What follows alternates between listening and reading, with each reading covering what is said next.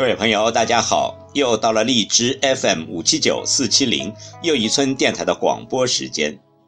今晚要继续为您诵读的是《网络杂谈》，看不见的教养。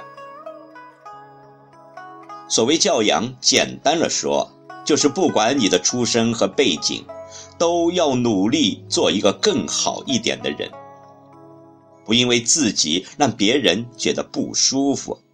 这就是教养的最简单的道理。请听《网络杂谈》看不见的教养的第二个部分。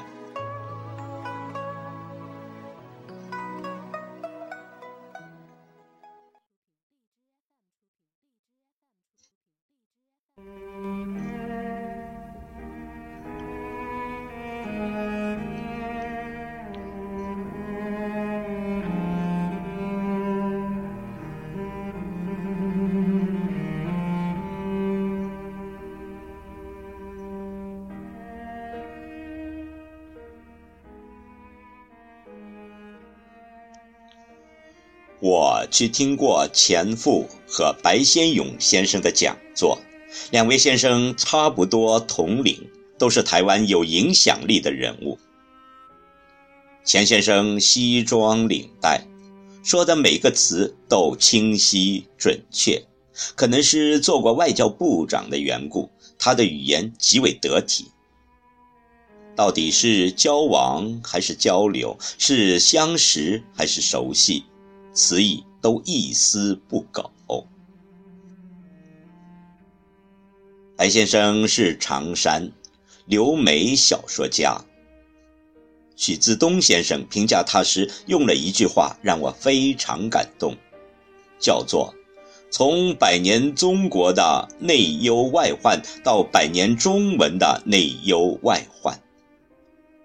白先生对现代中文有一种忧虑。在我看来，这种忧虑倒不是对华文文学的，而是关于中文语言的教养，正在越来越走下坡路。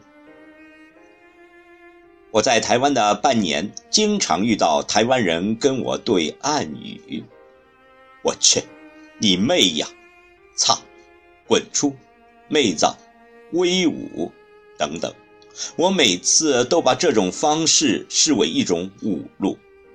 虽然他们的本意可能是为了用一些他们认为大陆人常用的语言跟我拉近距离，我通常会正色地告诉他们，即使在大陆，也不是每个人都说这样的话，而且这种语言真的不美。中文是一种很美的语言，不管是台湾的国语还是北京普通话。它的发声方式、咬字归音、细细连贯，都堪称世界上最美的语言。如果一定要用一种阴阳怪调、内心鄙视、嘴上却觉得有趣的语言来跟我对话，我会看破他的敌意，并坚决的回击。谦逊是一种教养，自尊。更是，我承蒙错爱，受到过一些表扬。大学时去同学家做客，同学的妈妈很喜欢我，说：“你真的一点都不像阜阳人。”课堂上，老师指着我说：“你是韩国人。”在台北，朋友说：“你还真的不像大陆人。”在尼泊尔的时候，有人问。你是不是日本人？刚工作的时候，领导说：“你真没有在国外流过血。”我感激这些显而易见的表扬，但往往更愿意转个弯来理解。我来自阜阳，一个脏乱差、贪污腐败的城市。我来自中国。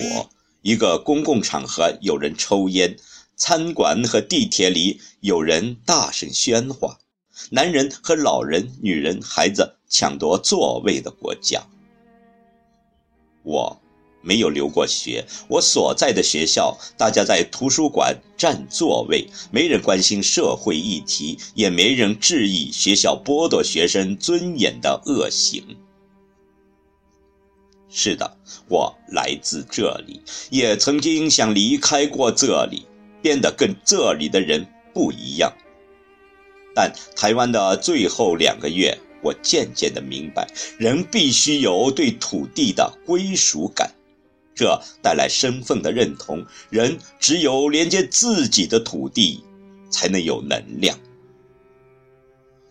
越是每一次的失望和疏离。越要用更多的爱绑定这种关系，显而易见，这种选择注定将面临无比艰辛的道路。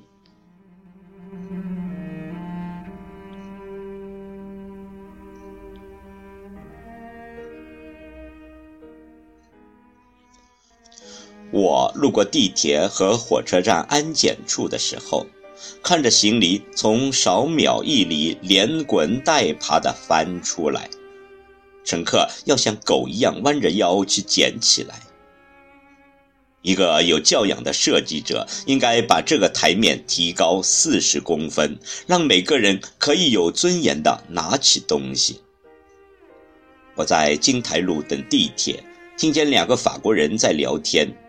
他们用鄙视的眼神看着突然插到他们前头的两个人，然后用一种车厢里很少有人懂的语言评论这件事。他们的嘲笑刺痛了我，就像有人在问我：“你们中国人现在还留辫子吗？”一个样。其实。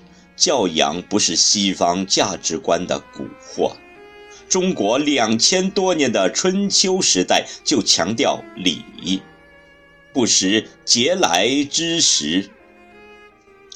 圣读、黄钟、大吕都显示中华文化是世界上最早强调教养的。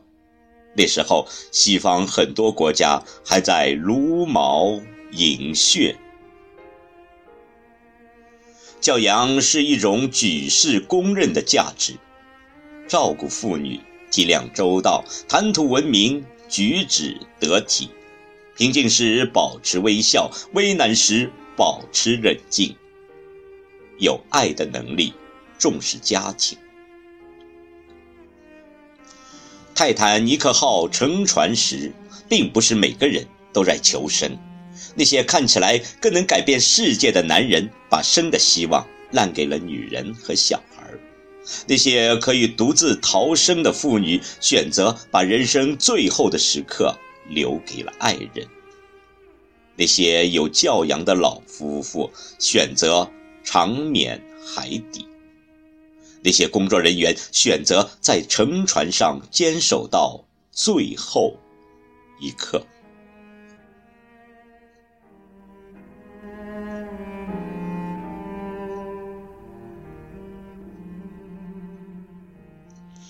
教养跟穷富无关，非法国的头等舱上也有没有教养的行为。偏远乡村的田埂上，人们也知道礼义廉耻。即使没能改变，但至少努力做一个有教养的人。国家先进最值得尊敬的，不是科技和国力，而是教养汇聚成的。社会尊严的氛围。